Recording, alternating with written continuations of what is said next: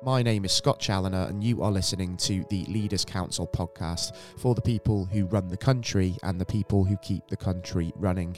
As regular listeners of our programme will know very well, part of our mission here at the Leaders Council is to bring you a variety of distinct perspectives on leadership. And to this end, I'm delighted to say that we're joined on the programme by Ed Reid, owner and managing director of the Alternative Board UK, a company which provides peer advisory and coaching solutions to leaders of private privately held businesses. Um, Ed, a very warm welcome to you and thank you for joining us on the show today. Thanks, Scott. Really nice to be here. Thank you. And it's a pleasure for me to welcome you on as well, Ed. Now, um, just for those listeners that might not be familiar with yourself and the Alternative Board, I've only given a very brief overview as to what it is that you do there. So perhaps we could sort of expand upon that just to set the scene a little bit. Sure, yeah. So we exist to support leaders as well, you know, like um, like yourselves, but specifically leaders of SMEs. Uh, we recognise that running your own business um, it can be a really lonely place. It's often difficult to reach out for support because you might feel like you should know all the answers because it's your own business. But the reality is, um, you can't be expected to know everything. No one can. Uh, so we provide those leaders of of SMEs with an opportunity to sit down once a month with a trusted group of other SME owners, and each of them gets an opportunity to bring an issue or an opportunity to that meeting, and uh, and they get questions and advice from uh, from those others around the table. So it's genuine peer-to-peer advice. It's impartial. Um, you know, there are no one's kind of paying each other for you know for the advice because they pay us actually for a seat at that table. So uh, the idea is that you know they are they're held to account on actions that they take, and then when that group meet again the following month, they all report back on that, and uh, you know say have they done what they you know what they said they were going to do, um, and that's it's really important. It means they're bringing you know they're bringing the most important stuff that they've got going on to the table. They're getting advice on it, and they're acting on it. So hopefully that means their business is moving forward as a result.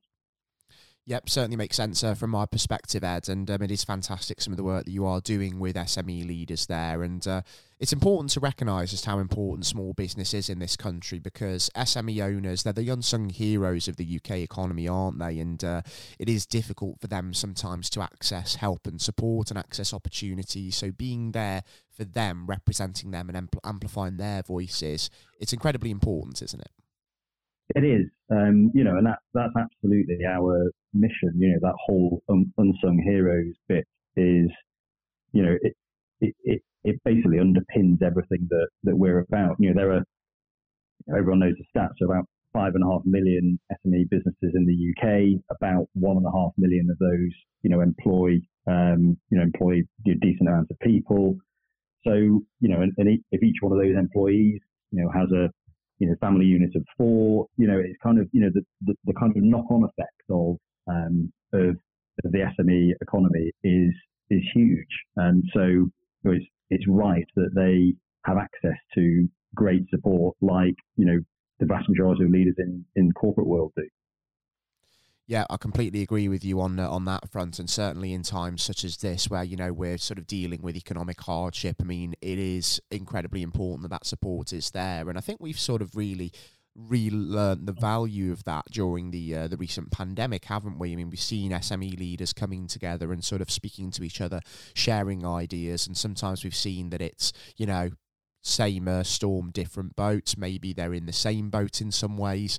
And that's really helped, hasn't it? I mean, talking to each other and learning from each other, it really has helped businesses sort of really move forward, navigate a difficult period. And I think there's going to need to be that communication and that support continuing as we sort of look to navigate this uh, this new problem that we find ourselves in. I mean, uh, it's new to an extent, I guess, because there's still sort of uh, the legacy effects of COVID with supply chain and the issues that that's causing. But obviously, with rising rising prices, inflation, cost of living also now entering the equation. That also just sort of adds some um, some real new problems. Yeah, it does, and uh, you know, I think if you you know if you put yourselves in the in the shoes of an average you know SME leader, then you know they've got they've always got multiple decisions to be making, often feeling like they're making them in isolation. And, and actually, yeah, as you've said, you know, through COVID, you know, when the world changed almost overnight, you know, there's suddenly so many extra decisions that they were having to make, feeling arguably even more alone because you know for very many of them they weren't even in the same office as their as their team, uh, and therefore you know sat in their I don't know in their in their kitchen or their study at home trying to get used to new tech and all of that kind of stuff, whilst also trying to you know run a business in those kind of turbulent times was was massively isolating if they didn't have you know other people to to reach out to. And I agree, you know, right now it's a it's a it's a different kind of problem, but it's still all of the same kind of decisions that you know that need to be taken, uh, and and you know ones that feel big, you know, around um, you know em- employment, you know, in terms of you know can you know can you afford to be keeping on the you know the size of the team that you know you might have had six months ago. It's obviously still incredibly difficult to recruit, so that remains pretty much the single biggest challenge that's getting brought to you know to the, the tables that you know that we facilitate.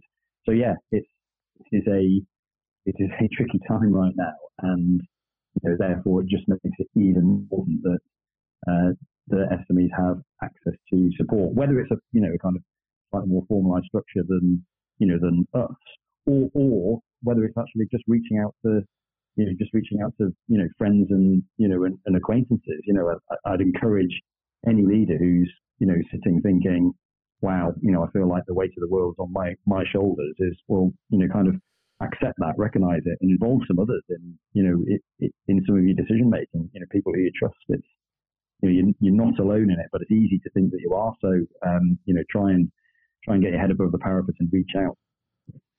Yeah, absolutely right. And you mentioned, of course, that um, a lot of those clients that you work with, it's a difficult recruitment environment out there right now. And um, a couple of suggestions have been made on this program before as to why that might be the case. But I'd just be interested to kind of delve a little bit into sort of what those that you work with are saying. Why are they saying that they're finding recruitment quite tricky right now? Yes, I think it's quite sector specific. Um, so, for example, we've got some businesses who are in you know, retail and, and hospitality. Um, we've got other businesses who are, uh, you know, in care. So, you know, perhaps running, um, you know, series of care homes, for example. You know, those sectors are absolutely brutal at the moment. Um, you know, I think that's, you know, I mean, for me, some some of that um, comes from, you know, we clearly lost, you know, a good chunk of the of the workforce post Brexit. Um, you know, and I think that you know that element hasn't helped um, I think you know wages kind of spiraling out of out of control with you know with inflation has basically kind of has meant some people have been or businesses have almost been priced out. You know, you hear hear of people you know leaving sectors like care, for example, to literally just to go and work in their you know in their local pub for more money. You know, and um, or go and or go and you know be an Amazon driver. You know, so you know there are there are dynamics going on in you know certain sectors which are you know which are you know which are really hard. And I think then outside of those specific sectors um, I've touched on, you know, I, I think it has. I think some of the challenges have been that businesses perhaps haven't worked hard enough on their culture um, and you know and really thinking about what we need to be doing to make sure our employees want to work for us and and actually what happens then is that you know people jump for money um, and and therefore the highest bidder wins. And you know, I think that's that's coming back to bite. You know, some of those businesses who haven't spent kind of um, you know the time time and money and effort investing in their people and really making it as good as it can be for them. So when we think about sort of the fact that it's a difficult recruitment environment out there right now, what are some of the common culture traps you feel that business leaders fall into? Because quite often it's not necessarily the things that you do do, it's what you don't do that end up causing the problem, aren't they? They are, yeah. Uh, and you know, I think this is this is one of the things that gets talked about around our board tables all the time, actually. So I think if you if you if you flip it and say what are the things that absolutely need to happen in order for employees to be as engaged as possible. You know, you fundamentally need a great culture, um, and that has to be a culture that is not just driven from the top down, where a group of execs come up with something, you know, and then plaster it all over the walls without any kind of engagement with the, you know, with the workforce, because it'll then just look like it'll look like the wallpaper that it is.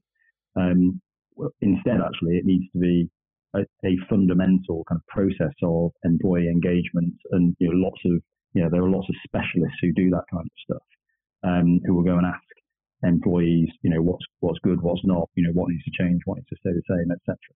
Um, and then build that into, you know, coming up with um, effectively a charter of kind of great employee engagement, which which will therefore underpin hopefully a you know a brilliant culture. On top of that, I think where you know some leaders, and not through any kind of you know bad intentions, just don't think they think hard enough about regular quality communication.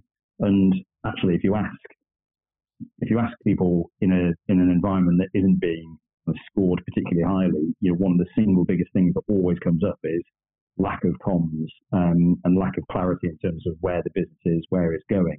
And because the leader is so used to you know thinking about that, they automatically can make this assumption that you know everybody else knows as well. But you know suddenly six months has gone by, and people are feeling a little bit lost without the leader knowing. So kind of making sure there are mechanisms in place to engage with you know kind of high quality communication, you know up and down all the time is you know is really critical. And then I think the the fundamental thing that will ultimately underpin, you know, great employee engagement is if you care for your employees, you know, as, as human beings. You know, it's it's if you don't, it, everything else will feel a little bit like lip service. But you know, these are you know people who are you know who, who are you know hopefully kind of producing and you know, delivering the you know the goods and services for you know for your business, engaging with all of your customers, you know, et cetera, et cetera you know, they're you know they're people who and, and who will push your business forward. So um, that fundamental care for your employees is you know is critical um, if you're ultimately going to you know run a business that has great employee retention and hopefully employees who then advocate for you and you know and bring you know great new employees in um, so that you then flip it rather than having a you know an issue with you know with people leaving all the time. It's actually you've got people being referred in, and that's mm. you know that that's clearly where you'd want to be as a leader. Yeah, exactly right. And um, I'm guessing as well that um, given, you know, we've come out of the pandemic and we've uh, sort of seen some of the impacts of uh, what we call the great resignation, part of mm. the um, the importance of in- bringing in a good culture and obviously retention is going to be making sure that mental health and well-being are sort of forming the forefront of your priorities, aren't they? Because we've become a lot more aware of that since COVID, um, as well as the fact that people are a lot more sort of purpose-driven these days. And that's something that leaders really have to be very acutely aware of, isn't it? When um, you know we're thinking about culture and how we can sort of retain, but also bring sort of fresh talent in as well. And if you don't do these things, you're simply not going to be able to take advantage of that pool of talent that is out there in what is a very difficult environment. Yeah, that's right. Um, and you know, I think you know, I mean, actually, in the grand scheme of things, I think it's a great thing that mental health has um, moved significantly further up the agenda. You know, there's absolutely no reason, logically, why it shouldn't have done decades ago um, but it hasn't for whatever reason. And I think that you know that, back to what I was saying about you know caring for your employees, that's a holistic kind of care that you know that should be there, and but it's really important that um, we we we empower the employees through a you know really kind of open, transparent culture to you know to be able to um, you know talk openly about you know whether they might be struggling with you know X, Y, or Z, um, I think some of the, the pandemic and the and, and, the working from home for a lot of people, you know, has, has, meant that you know they've struggled sort of disproportionately coming back into the uh, into the office. Um, and yeah, it comes back to communication again. You know, it, it's you know if if you don't have great two-way communication within a culture that enables people to you know really talk about you know where where they are and you know how they're feeling, then the Great Resignation stuff will you know will continue. Um, you know that people will you know will actively look to jump if it's you know if it's not working for them in the you know in the business they're in and you know and, and jump onto the next one. So yeah, it's you know it's, it's, not easy because you know a number of different things that we're talking about here that are you know, maybe a decade ago, you'd have thought, well, weren't necessarily within the remit of someone, you know, owning and running a business, but they very definitely are now. Um, and again, you know, that's that's why being able to talk to, you know, other leaders who, you know, in the same kind of shoes as you is, you know, is really important. Exactly right, and um, it should hopefully be something that's sort of quite simple for leaders to to adjust to because I suppose mental health and well-being it is something that a business leader can relate to. You do have a lot of sleepless nights, of course, when it comes to building your own business, mm. and I guess that's something that sort of you can relate to yourself, isn't it, Ed? Given your journey into sort of the uh, the alternative board franchise, because I mean, you moved sort of out of the uh, the fast-moving consumer goods industry and sort of took the uh, the gamble, let's say, of investing in a TAB franchise in the uh, the UK that's now become successful, and I can imagine that sort of from mental health perspective um, at that point when you know you're looking to try and build it up like you really do sort of feel the impact of that. And um, that is something that of course you can then sort of carry into your leadership when it comes to working with your colleagues and understanding sort of how they're feeling. Yeah 100% so I, I feel like I've definitely kind of been there and got the t-shirt in terms of uh, experiencing that roller coaster of you know business ownership myself. So yeah, I I'd taken the leap out of um, kind of out of corporate, um, I'd I needed to change some stuff in my kind of work within work life balance because my I was you know working you know, too many hours and my kids were you know young at the time and I you know genuinely had a, a fear of not seeing them grow up because uh, I was traveling a lot and you know my wife was in a big job as well. It was so at the time it was um, you're right. You used the word gamble, and it, it, it, did feel like a, you know, let's say an educated gamble at least, but there was definitely risk um, attached to that. Where I thought, well, actually, if I can find this answer of, so I love the idea of franchising because it's sort of working for yourself but not by yourself, and you know that suited me. I, I don't think I was quite ready for the risk of going it alone entirely. So I like the idea that I, I, I could tap into support. Um, and I obviously love the idea of the, the concept in terms of helping other business owners. Um, but yeah, I, I was talking to sleepless nights. I can I can remember very clearly uh, a night on holiday in France. You know, must have been three o'clock in the morning. You know, lying awake thinking this business, and I was maybe eighteen months in. You know, is really not working for me. Like it should be working for me, and I've actually got really no choice other than to make it work. Um, so there was some, you know, pressure that I was you know, partly putting on myself, but you know, on, on behalf of the family, um, you know, just feeling like, yeah, um, I need to, I need to get back from this holiday, um, you know, whatever it was, a week later, and really um, apply myself again, and um, you know, kind of move up a gear. And you know, thankfully, things things panned out. Um, you know, I think I may I maybe needed that moment of reflection and you know a bit of a um, a bit of a talking to myself, uh, and you know, and and you know things things worked out from there, and you know I went and you know won a load more customers, and you know, and and off I went. Um, but yeah, I, I don't think anyone's immune to you know to those to those lows in you know whatever role you're in, and I think part of the solution is, you know, clearly acknowledging that um, and kind of you can hide it from other people, but no good trying to hide it from yourself. You know, that that's really not healthy. So, um, you know, in in my instance, it was just been kind of very clear about, you know, this is where I am, this is where I need to be, and uh, and I reached out and you know engaged others to you know to help me with it, and was very open and honest about it, and possibly surprised some people at the time.